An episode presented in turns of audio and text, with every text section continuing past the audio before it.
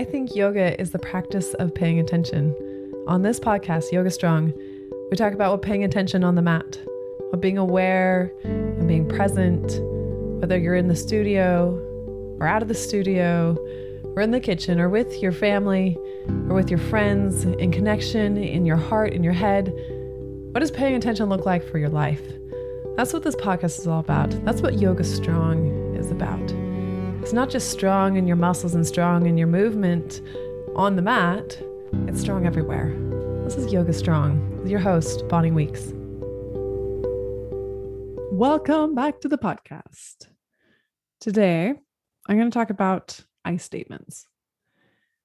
A couple months ago, last fall, I took a class where it was all about communication and it was required of me to take before going through with um, any official separation with my kid's dad. The state of oregon requires it which is really cool. It's not a parenting class it's a communication class. And i was thinking about this this past week when i was responding to somebody's comment or um, story on instagram and i was writing a message to this person and I started the statement as my reply with the word you. You make me feel whatever. You are doing great. You are, I don't know. I can't remember what it was that I was writing, but I paused and I thought, is this very specific? Like if I am in that moment, I was trying to give a compliment. I was trying to reach out and let this person know that they were having an impact and having an effect on my personal existence. And I kind of thought back to this class and I thought about I feel statements. And I said, hmm, okay, let's turn this back into an I statement because nobody can make you feel anything. only you can feel things.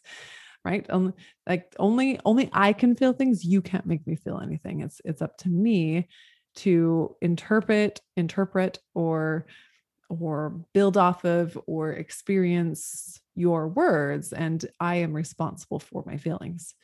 And so i took this this moment when i was responding and i and i paused and i deleted what i've written and i gave a statement of an i feel statement. I feel excited seen heard empowered i don't know whatever i wrote i can't even remember right now.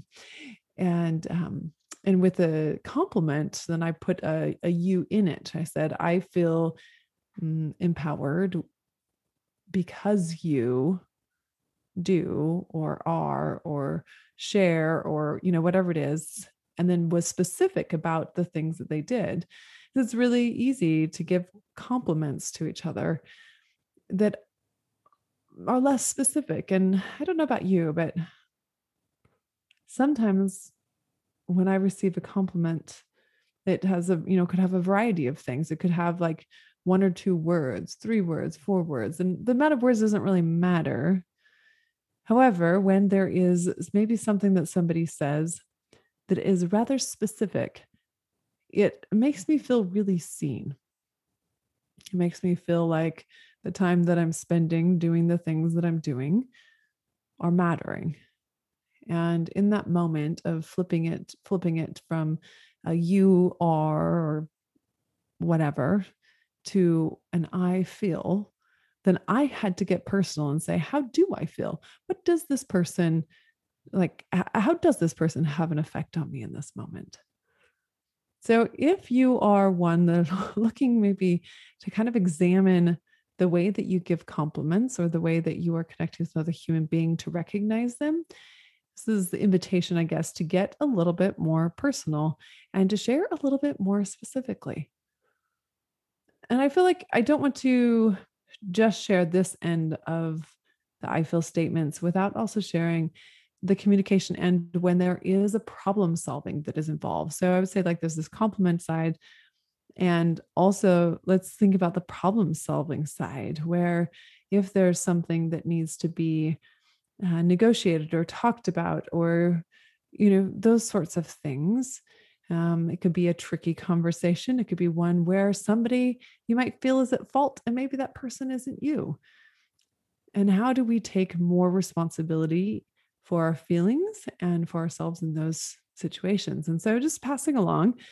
Um, some of you may have had this practice before, but it's really hard to do I feel statements because when problem solving and when in really sharing yourself, there can be none of the word Y O U. You cannot say the word you when giving an I feel statement.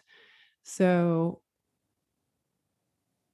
um let's say i'm going to make up something pretend let's say i was with somebody who who is notoriously late for things i've been guilty of this in my life so i'll use this as an example so if i'm with somebody who is late for all the things which if i'm supposed to be if we're going together so then i'm late too and if that's something that bothers me rather than turning and saying you made me late. You made us late. Right. So then there's that kind of statement. And instead, to have to slow down and say, I feel stressed when I'm not on time for something. And taking full responsibility for that and using I statements. And you cannot say the word you at all. and so it opens up this like other sort of experience of communication, which can be really powerful and also tricky. I feel excited when there's something new to try, right? I feel excited when there's a new restaurant to go to, or I feel nervous when I don't know the schedule. Right. So, like, there could be other sorts of conversations behind that, but have that be the introduction conversation.